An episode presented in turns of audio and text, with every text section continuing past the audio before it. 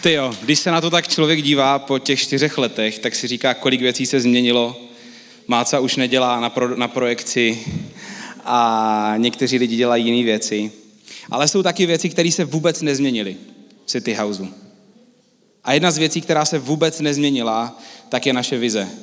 Ta byla od začátku úplně stejná. Vize je obraz preferované budoucnosti. Něco, co my bychom si přáli, aby tak bylo do budoucna. Něco, kam směřujeme. Obraz církve, který vidíme. A my o tom mluvíme, o tomhletom obrazu dvakrát ročně. Můžete si e, položit otázku, proč? Proč bychom o tom měli mluvit dvakrát ročně?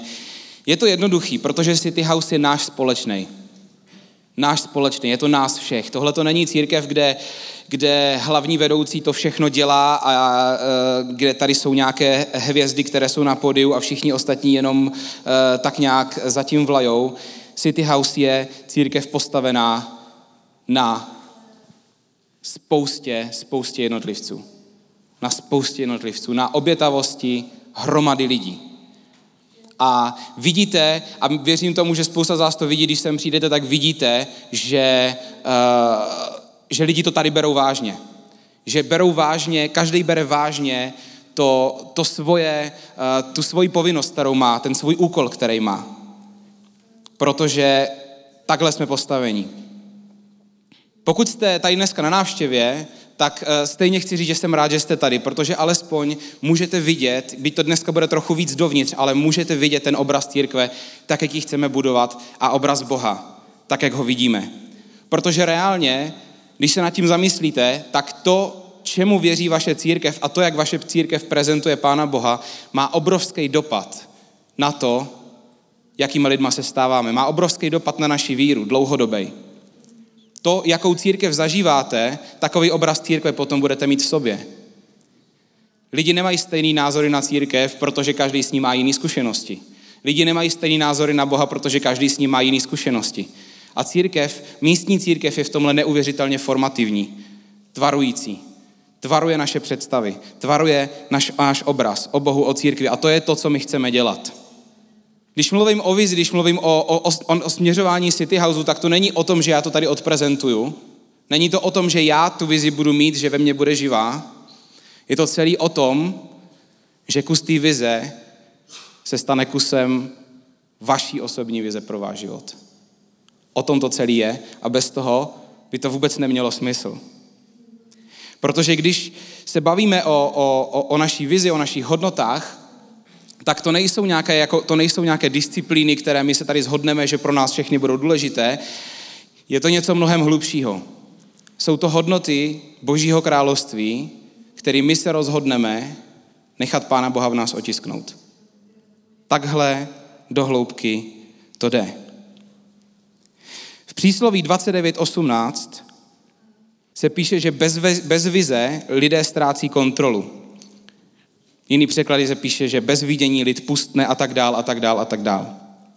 Různý překlady to uh, popisují různě, ale v podstatě znamená to to, že lidi se ztrácí bez jasného vedení, bez jasného směřování, kam jdeme, kam jdou. Tak se lidi bez toho ztrácí.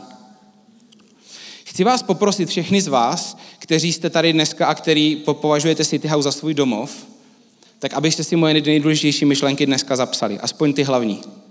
Chci vás o to poprosit, protože věřím, že tohleto slovo je pro nás, jako pro City House, vnitřně velmi důležitý.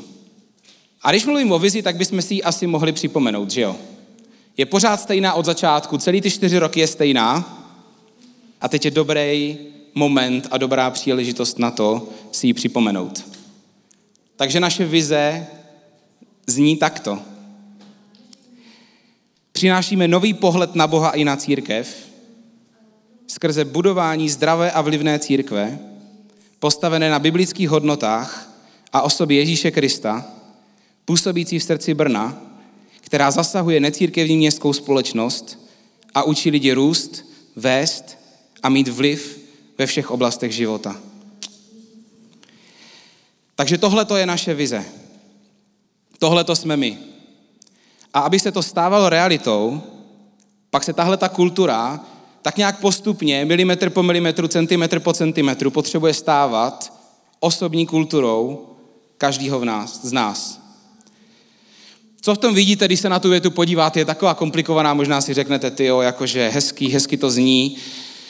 Tak já v tom vidím tohleto, pár několik věcí. Čerstvý pohled na Boha, blízký vztahy s lidma, vliv ve společenství, ve společnosti, který nějakým způsobem je postavený na štědrosti. To, že máme Bibli jako základ pro náš život, to, že máme blízký vztah s Ježíšem, to, že osobně rostem a to, že každý z nás bere zodpovědnost a učí se vést sám sebe a později i druhé.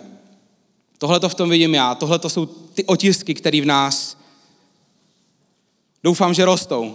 A v těch z vás, kteří jste tady díl, tak doufám, že už se to do vás nějakým způsobem otisklo. A zní to suprově, že?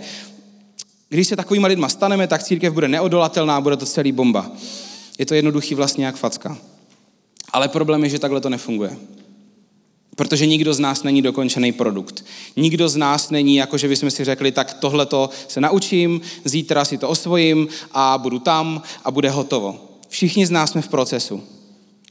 A my se učíme a jsme na cestě prostě celý život.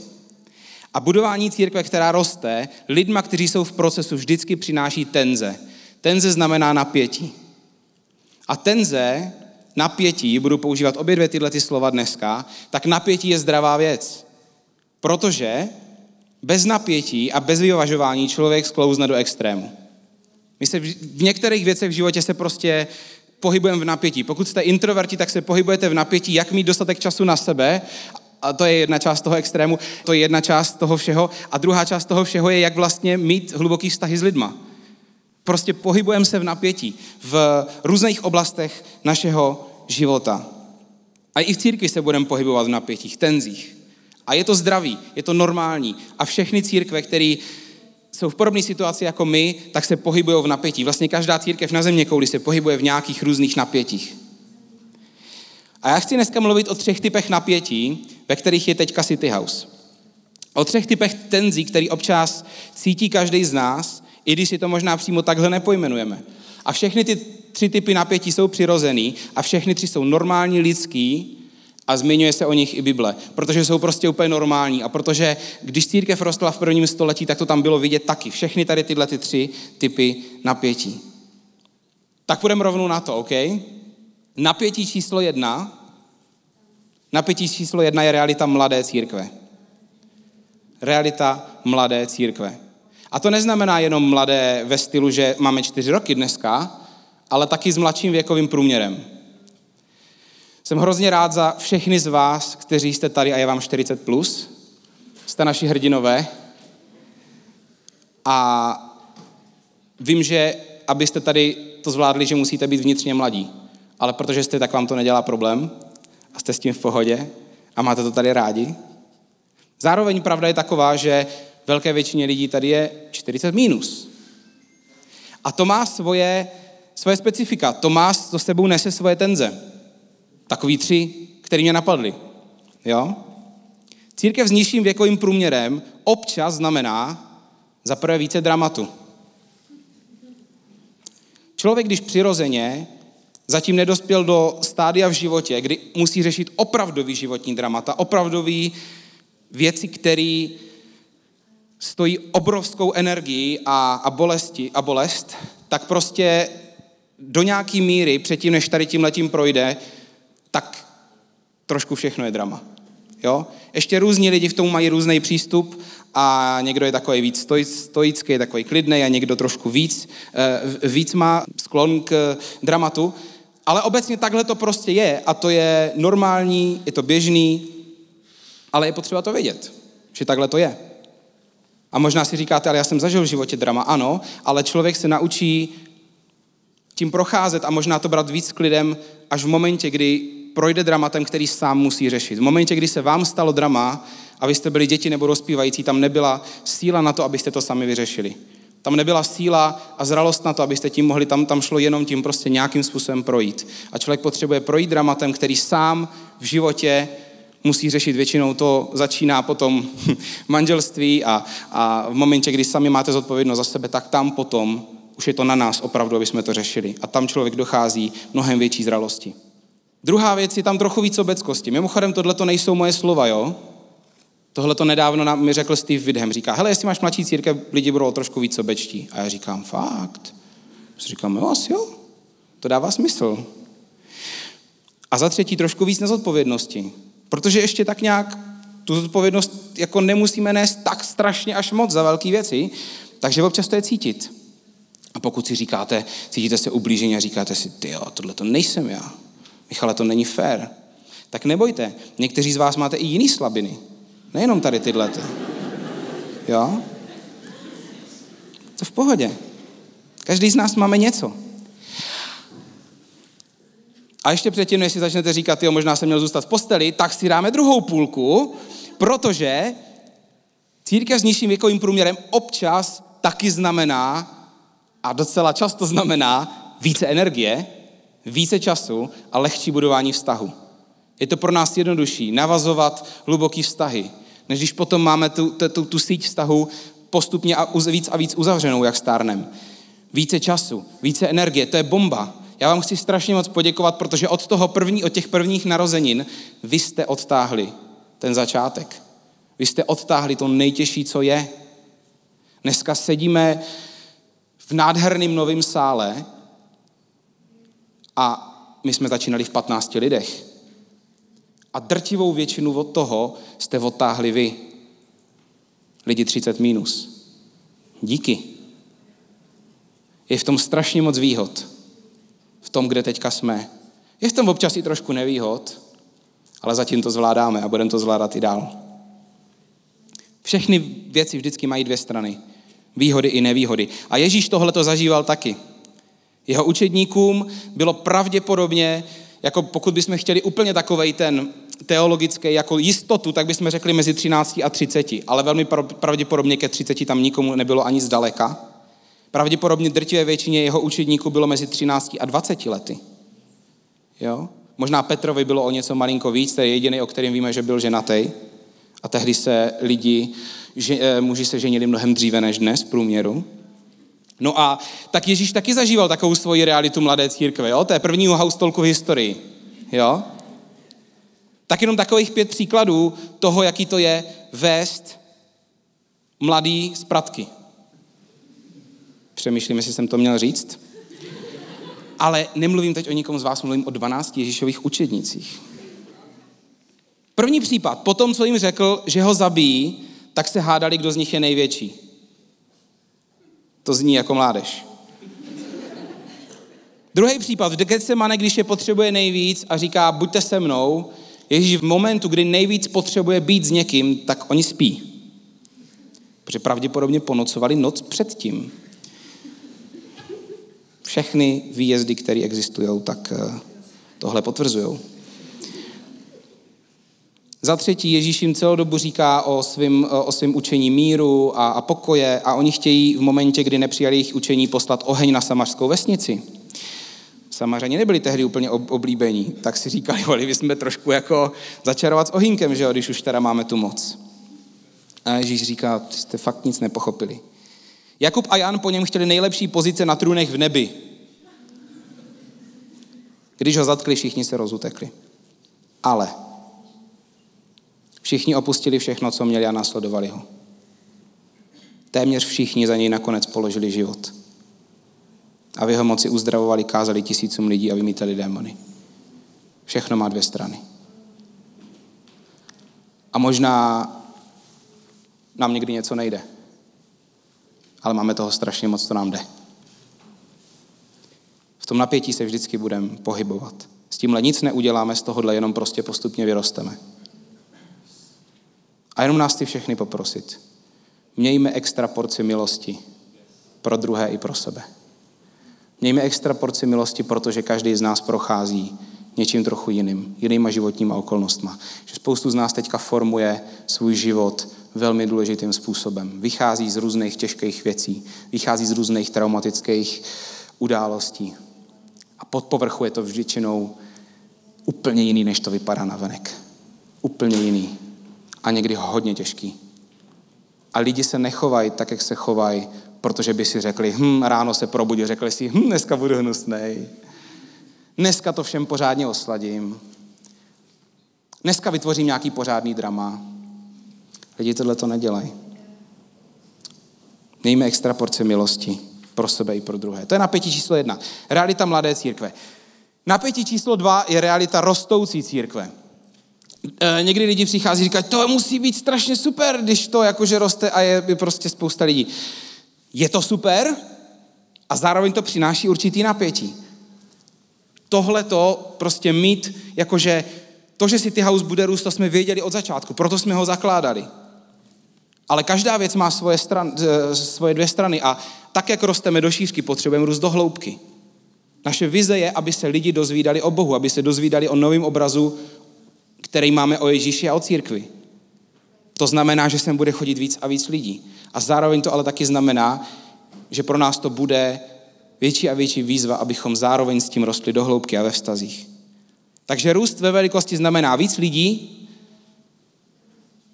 víc povinností, víc e-mailů, někdy až moc, a víc možností se urazit.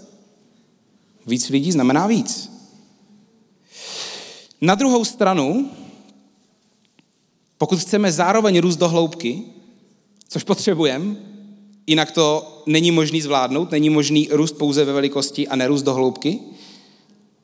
Růst do hloubky znamená být blíž Ježíši, blíž jeden k druhému a blíž neboli pravdivější k sobě samotným. A pro každého z nás je někde z těch tří, někde z těch tří oblastí je ta hlavní oblast. Pro některý z vás je to možná jenom, kteří se hrozně rádi rozdáte, na všechno řeknete ano, tak tam je potřeba být. Máte rádi lidi, milujete Boha, ale občas taky jako necháváte sami sebe někde, sami sebe vedete na vodítku někde vzadu. A možná tohle je vaše cesta. Začít umět eh, říkat ne eh, hezky a a dát svoje potřeby taky někam na rozumné místo. Tohle to bude vždycky balans a nikdy v tomhle tom nebude mít hotovo. Zase, nikdy v tomhle nebude mít hotovo. Ta hloubka versus šířka bude vždycky napětí, se kterým budeme nějakým způsobem pracovat. Vždycky, vždycky, vždycky. A možná jste si všimli, že vždycky, když pro sebe, proti sobě dáte tu velikost a hloubku, tak jde o souboj dvou slov, dvou myšlenek, dvou filozofií. Když se podíváte na ty, dvě, na, na ty dva seznamy, tak tam na prvním seznamu tam bylo slovo blíže a v druhém seznamu, v prvním seznamu bylo slovo více a v druhém slovo blíže. Vždycky to bude souboj těchto těch dvou slov, více nebo blíže. A já chci říct, že čím více, čím budeme mít více, tak tím víc musíme být blíže. Jeden druhýmu, Bohu a občas i sami sobě. Člověk může mít více, ale aby dlouhodobě a zdravě zvládal více, tak musí být blíže. Vy jste chtěl vědět, kdo ten tu větu vymyslel, tak uh, to byl já. A zní to chytře, takže to jako člověk by to neřekl, ale já jsem totiž šel do lesa psat tady tohle kázání a neměl jsem s sebou nic, ani mobil a jenom vodu a tušku a papír a, a bylo to super. Poprvé v životě kážu s z papíru a je to pro mě, je to pro mě těžký, protože vždycky já jsem na to tak autistický a vždycky musím to mít dobře připravený na papíře a, a dneska jsem úplně mimo komfortní zónu. Ano, i takhle autistický člověk může být, že mluvit z poznámek ručně napsaných. Pro mě je to jak luštět egyptský hieroglyfy, takže proto to tak je. Aby člověk dlouhodobě a zdravě zvládl více, musí být blíže. A Ježíš to strašně dobře zvládal. Skvěle navigovat napětí mezi více a blíže. On byl pořád obklopený lidma. Lidi si do něho projektovali svoje nezdraví, až přehnaný očekávání od toho, že je vysvobodí od Římanů a tedy a tedy a tedy. A Ježíš dokázal utíkat a dokázal nejít tam, kam si všichni mysleli, že půjde a prostě dělat to, co považoval za nejlepší. V Markovi v první kapitole šílený den, kdo z vás zažil eh, v poslední době fakt šílený den, kdy jste od, od, od rána do večera furt něco dělali, tak, eh, tak vám povím o Ježíšově šíleném dnu. V sobotu Ježíš učí v synagoze, vymítá tam démona, uzdravuje Petrovu tchýni, což se říká, že možná kvůli tomu ho poté později Petr zradil. To je strašně starý joke, ale vždycky se někdo zasměje, tak proč to neříct. Potom celý večer uzdravoval nemocné až do noci. A kdo jste někdy sloužili lidem, a vedli s nima diskuze a sloužili lidem třeba takovýmhle způsobem, tak víte, kolik sil to vezme. A potom hned ráno za úsvitu dělá co? Časně ráno ještě zatmy vstal a šel na opuštěné místo a tam se modlil. Blízkost. Pokud, potřebuje, pokud chceme zvládnout, aby něčeho v našem životě bylo víc, potom potřebujeme být blíž. Vždycky. A, a spousta z nás dělá úplný opak. A v momentě, kdy toho máme víc, tak se izolujeme. A to znamená jednu jedinou věc, že v další víc buď to nebude, anebo to nebude zdravý a půjde to na úkor všeho ostatního. Buď to, to tomu víc podřídíme celý život a doplatíme na to našima vztahama, naš, naším, naším zdravotním, psychickým stavem a pravděpodobně i vztahem s Bohem, a nebo, nebo zjistíme, že máme strop a že už to víc nejde. No a tak za ním přichází učedníci a říkají mu, všichni tě hledají, Ježíši, všichni tě hledají, víc, víc, víc. A Marek 1, 37 až 38, jenom dva verše. Když ho našli, řekli mu, všichni tě hledají. Říká jim, pojďme jinam do sousedních městeček, abych i tam hlásal evangelium, protože kvůli tomu jsem vyšel. Všichni tě hledají. Všichni tě hledají. Víc vlivu, víc učedníků, víc moci. A Ježíš říká, hele, já vím, proč jsem tady. Já vím, že bych se tam mohl vrátit a byl bych tam ještě víc, ale tam ti to taky potřebují. Ježíš věděl, jaká je jeho, jaký je jeho směr a neuhnul z toho, a i, a i když by bylo populárnější udělat něco jiného. Hledal blízkost, když věděl, že toho je hodně, hledal blízkost Boha a pak taky říká, pojďme jinam. Sice na chvilku byl sám, protože potřeboval být sám a pak říká, kluci, jdeme společně. Jdeme společně. Někteří z vás to tady dneska jste, máte toho hodně a jste v tom úplně sami. A jste v tom sami hlavně proto, že jste si v tom vybrali být sami. Církev je skvělá v tom, že člověk nemusí být sám, když se rozhodne, že nebude. A já vás chci dneska pozvat do toho, aby pokud z toho máte víc, abyste si svobodně vybrali být blíž. Nikdo jiný to rozhodnutí neudělá než vy a nikdo vás do toho taky nebude nutit. Ale dneska vás do toho zvu. Takže realita mladé církve a realita, realita rostoucí církve. Tyhle ty první dva typy napětí platí pro celou církev, pro celý City House a budeme je zažívat, ale nejdůležitější napětí je až to třetí. Protože nejdůležitější realita v této místnosti není nějaká korporátní realita City Houseu, nějaká společná. Nejdůležitější realita je tady cca 160 realit, které jsou uvnitř vás. Vaše vlastní napětí uvnitř vás, my všichni žijeme v nějakém zdravém napětí a někdy nezdravým, to je tady dneska to nejdůležitější. Takže třetí napětí je moje vlastní napětí. Protože naše vlastní napětí taky tvaruje církev. Tvaruje naše týmy. Tvaruje vaše bezprostřední okolí. Tvaruje vás. Každý z nás je na cestě a každý z nás nějakým způsobem cítí, jestli je se svým životem, s tím, kam směřuje, spokojený. Jestli je spokojený s tím, jak se naplňuje jeho vlastní vizi. Možná někteří z vás teprve hledáte vizi pro svůj život. A to je naprosto v pořádku. Každý z nás tom nějak zažívá napětí. A otázka, kterou si často klademe, tak jsou tři slova. Už tam jsem? Už jsem takový, jaký bych chtěl být? už jsem splnil nějaký cíle, u kterých jsem si řekl, až se stane toto, tak budu spokojenější. Už tam jsem. A kdykoliv si kladem tuhle tu otázku, tak to znamená, že, že jsme se nechali tvarovat nesprávnýma očekáváníma. Tahle ta otázka je totiž od základu špatně položená, protože stojí na našich vlastních očekáváních nebo očekáváních jiných lidí nebo nějakého očekávání, který je těžko říct, odkud jsme ho vzali, ale říkáme si, už tam jsem. A většinou, pokud si říkáme, už tam jsem, tak odpověď je ne, ještě tam nejsi. Protože jinak eh, bychom si tu otázku nekladli. A pokud, chci říct, pokud se považuje za křesťana, a mimochodem v prvním, my tohleto slovo moc nepoužíváme, protože dneska už má jiný význam, než mělo v prvním století. V Biblii se píše, že v Antiochii byli lidé poprvé nazváni křesťany. Víte, proč byli nazváni křesťany? Ne kvůli tomu, koho následovali, ale kvůli tomu, jak se chovali. Oni reálně je nazvali křesťany proto, protože říkali, hele, tyhle ty lidi fakt žijou to, o čem mluvil ten Ježíš. Budeme jim tak říkat.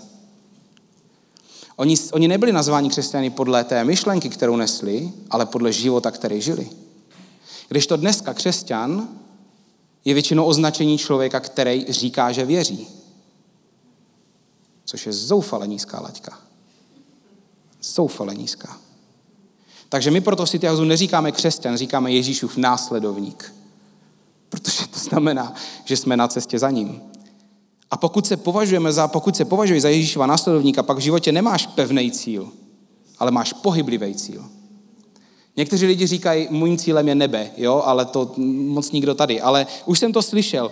Je to úplná blbost, protože lidi, co jenom směřují do nebe, žijou absolutně pasivní život, protože jejich cíl je pasivní. Už abych tam byl, už aby mě pán Bůh vzal pryč. Tohle není následování Ježíše. Náš cíl je pohyblivý, protože Ježíš je na cestě. Ježíš je cesta, pravda i život. Tím pádem pravdu jde najít pouze na cestě. Náš cíl je pohyblivý.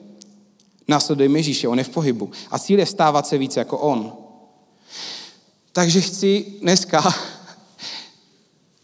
změnit, pomoct tam možná změnit tu dynamiku, pokud si kladete otázku, už tam jsem, ta otázka z vás vysaje život. Mnohem lepší otázka, kterou si klást v životě je, koho následuju. Koho následuju? Kdo je mým pohyblivým cílem? Kdo je mým pohyblivým cílem? A poštol Pavel to popisuje takto. Nemyslím, že bych už byl u cíle, anebo už dosáhl dokonalosti. Běžím však, abych se jí zmocnil, protože mě se zmocnil Kristus Ježíš. Bratři, já nemám za to, že jsem již u cíle, jenom to mohu říci, zapomínají na to, co je za mnou, upřen k tomu, co je přede mnou. Běžím cíli, abych získal nebeskou cenu, již je boží povolání v Kristu Ježíši. Běžím, protože mě se zmocnil Kristus Ježíš. Neběžím za dokonalostí. Běžím za ním. On je můj cíl. Mým cílem je být jako on. Všechno ostatní přijde. Všechno ostatní bude OK. Protože Pán Bůh má úžasně krásnou moc vyvažovat náš život do zdraví, do spokojenosti. Není to občas pohodlný, ale všechny dobré věci nejsou občas pohodlný. Takže koho následuje je důležitější otázka, než už tam jsem. A následování je aktivní věc, stojí úsilí, stojí naše ego, leze nám to do priorit a převrací náš život, ale převrací ho do krásy. A ta otázka následování je strašně důležitá. A tak pro vás mám tři otázky. Můj enneagram je 8. Kdo z vás znáte enneagram? Název toho, té osmičky je The Challenger anglicky. Tak já se omlouvám, ale já to prostě to jsem já. Vždycky v tom bude trochu challenge. Tři otázky. Ve které oblasti v životě si to za prvé buď to vzdal, nebo se uspokojil s minimem, anebo si vybral se neřídit božími standardy. Typy, kde to třeba může být manželství, rodina, tým v církvi, přátelé, tvoje osobní cesta uzdravení, budování návyku, čas s Ježíšem, praktická štědrost, záměrnost tom, jak buduju svůj život. Nejde o dokonalost. A poštol Pavel říká, já nesměřuju k dokonalosti, já jenom běžím. Kde si přestal běžet? Tohle je strašně důležitý. Spousta z nás, nebo určitá část z nás, a je to takový až zvláštní období, kam až City Houseu dohlídnu, tam vidím, že lidi řeší něco v sobě. Je to až takový zvláštní období.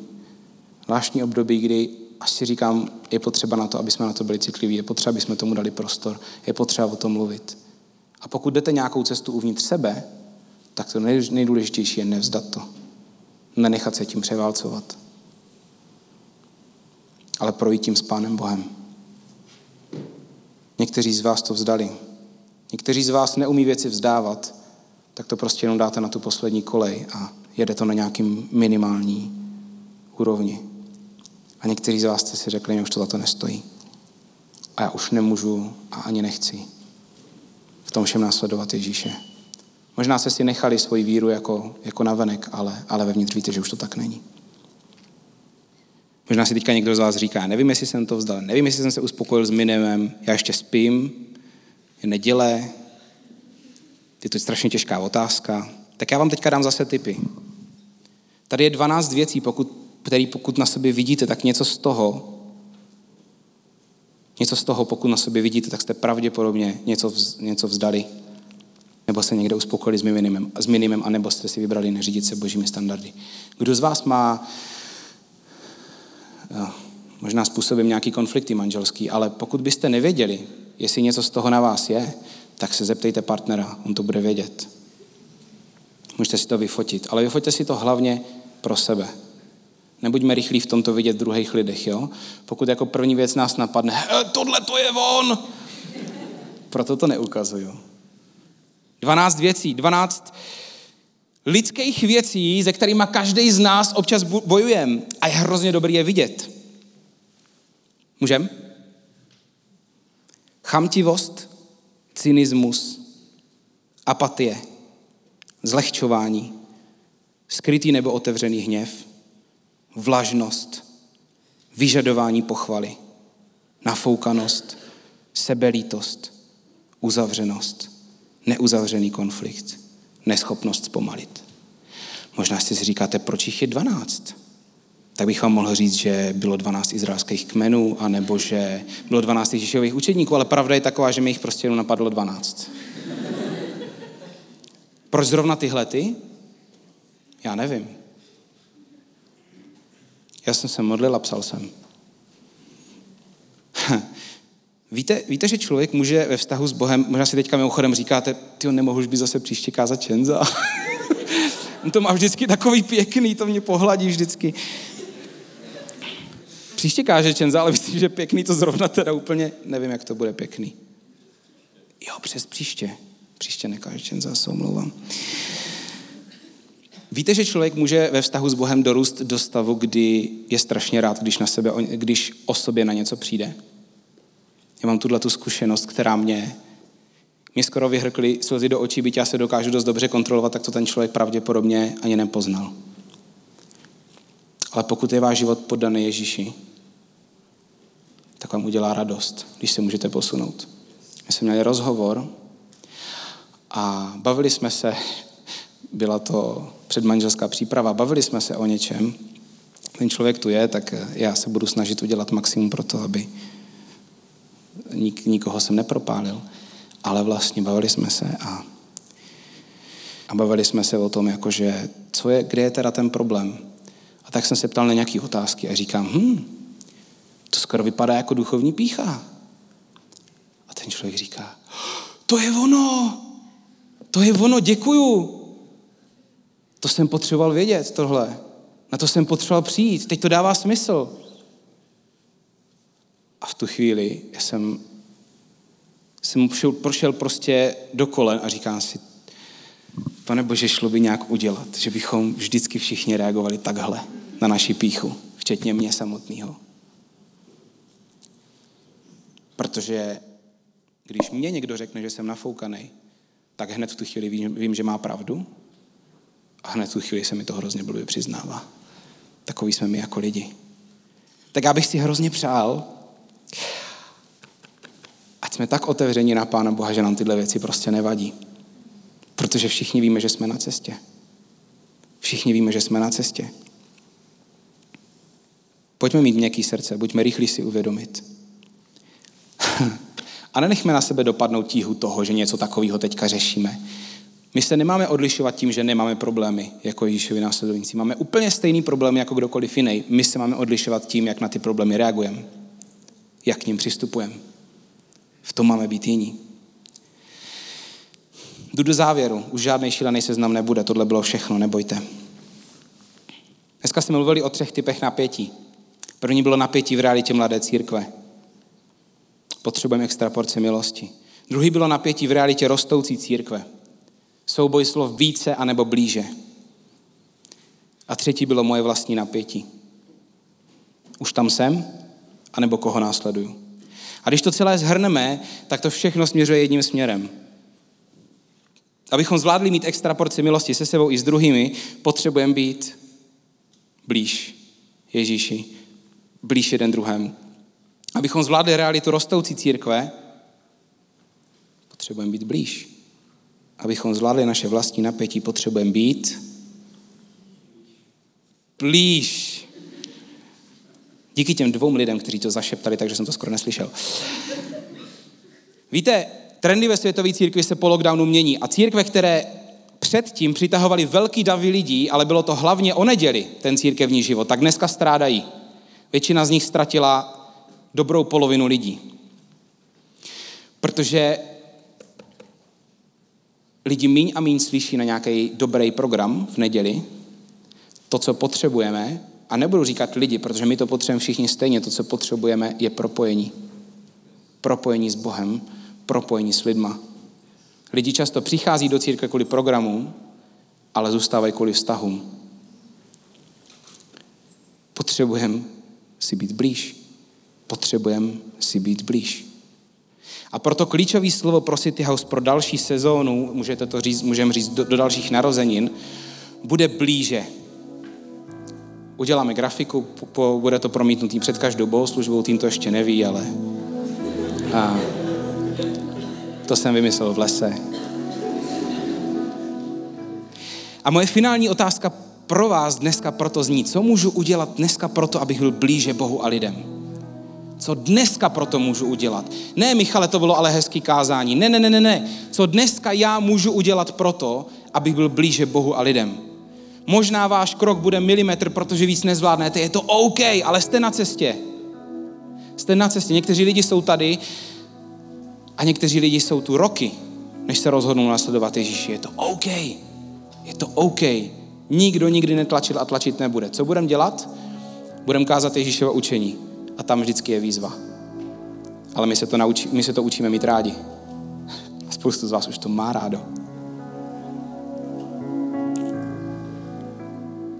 David Crowder, uh, americký zpěvák, říká, we're lions, not cowards. My jsme lvy a ne zbabělci. Křesťané za svoji víru umírali v prvním století. My dneska nemusíme. O to víc můžeme dávat sami sebe pro Ježíše. Naše pohodlí.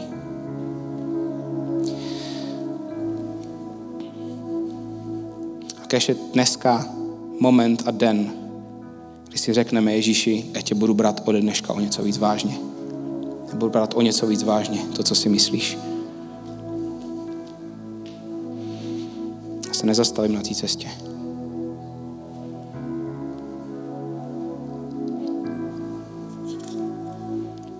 Co dneska můžete udělat pro to, abyste byli, aby jsme byli blíž Bohu a lidem? Můžete třeba otevřít s někým to, o čem nemluvíte.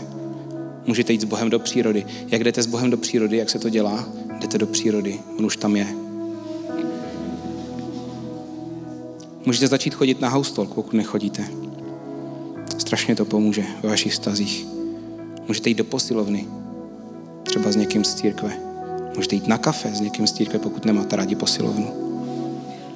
Můžete začít pravidelný návyk čtení Bible. Můžete se začít s někým, komu věříte, modlit. Pokud máte manžela nebo manželku, partnera nebo partnerku, začněte se spolu modlit. Udělá to něco strašně důležitého pro váš vztah. Ale začneme už dneska. Teď bude poslední chvála a uděláme to jinak. Říkal jsem, že se s námi už nebudou, ale challenge ještě jedna bude ale nebude povinná, tak jako nikdy není povinná. Dneska někteří z vás nezůstanete na svých místech. Během poslední chvály uděláme, ti z vás, kdo budete chtít, uděláme něco, co normálně neděláme. Během poslední chvály někteří z vás, kteří budete chtít, uděláte krok směrem k někomu v této místnosti. Můžete jít někoho obejmout, můžete jít s někým se smát, ale prosím vás, bude chvála, tak nějak jako rozumně. Můžete s někým plakat, můžete někomu říct jenom něco pěkného. Můžete jenom přijít říct, mám tě rád. Můžete někoho pozvat na oběd. Protože máme sérii o nezdravých stazích, tak jenom podotknu, že tyhle ty momenty se nevyužívají nikdy k balení. Pokud kluci chcete pozvat holku na rande, tak to udělejte jako chlap a nezneužívejte k tomu duchovní momenty. Protože to uděláte teď, tak vám to nevíde. No, Takže to je jedna věc. A ještě druhá věc. Řekli jsme, že bude ta sbírka, že jo? Tak byste si možná říkali, že teď ta vize City Houseu, čtvrtý narosky, takže to uděláme jako tak, že vám teďka řeknu, jako kolik ještě dlužíme, že to potřebujeme splatit a bla, bla, bla. A to já vám dneska neřeknu. Dneska to bude úplně celý jinak, protože naše vize jste vy. Církev jsou lidi. Takže dneska to uděláme tak, že pokud byste dneska něco hodili do sbírky nebo poslali dneska peníze na sbírku, tak já vás dneska vyzvu k tomu, abyste ty peníze dali někomu v této místnosti. Jak se to dělá? Pokud jste se někdy v životě modlili, tak zavřete oči během té poslední chvály na 10, na 20 sekund. A pán Bůh vám dá nějaký jméno. Pokud vám ho nedá, tak potom otevřete oči a na někom uvidíte najednou, že vám na něm spočinul zrak. A pokud si i tak nebudete jistí, tak je to v pohodě, prostě někomu dáte prachy, on bude rád. Někteří z vás teďka tady si říkáte, ty příště vezmu kamarády. Řeknete, ty kámo, já jsem byl v církvi, tam se rozdávali prachy, musíš jít se mnou. To je jenom dneska, je mi to líto. A nikdo to neví, neví, neví to ani moje žena, ví to jenom Maco, protože jsem mu to, mu to řekl. A řekl jsem Maco, jestli je to fakt blbý nápad, tak mi to pověs. A Maco říká, to je dobrý, to je dobrý. A ještě jedna věc. My neděláme věci nikdy jako nějakou tlačenku, takže pokud nechcete udělat ani jedno z toho, zůstaňte sedět. A ti z vás, co zůstanete sedět, tak tím dáte najevo, že chcete jenom, jenom být tady nebo jenom být s Bohem během té poslední chvály a ostatní to taky budou respektovat, nebudou za váma chodit, pokud zůstanete sedět. Přesto, pokud jste součástí City Houseu, tak vás zvu do toho, abyste do tohohle toho, do téhletý challenge šli. Protože někdo možná díky vám poprvé v životě dneska zažije, co to znamená štědrost. Neřešte, jestli máte stovku nebo dvě stovky. Neřešte to. To je jedno. Tam jde o to, tam jde o to srdce, tam jde o to gesto. Tam nejde o tu částku. Neřešte to.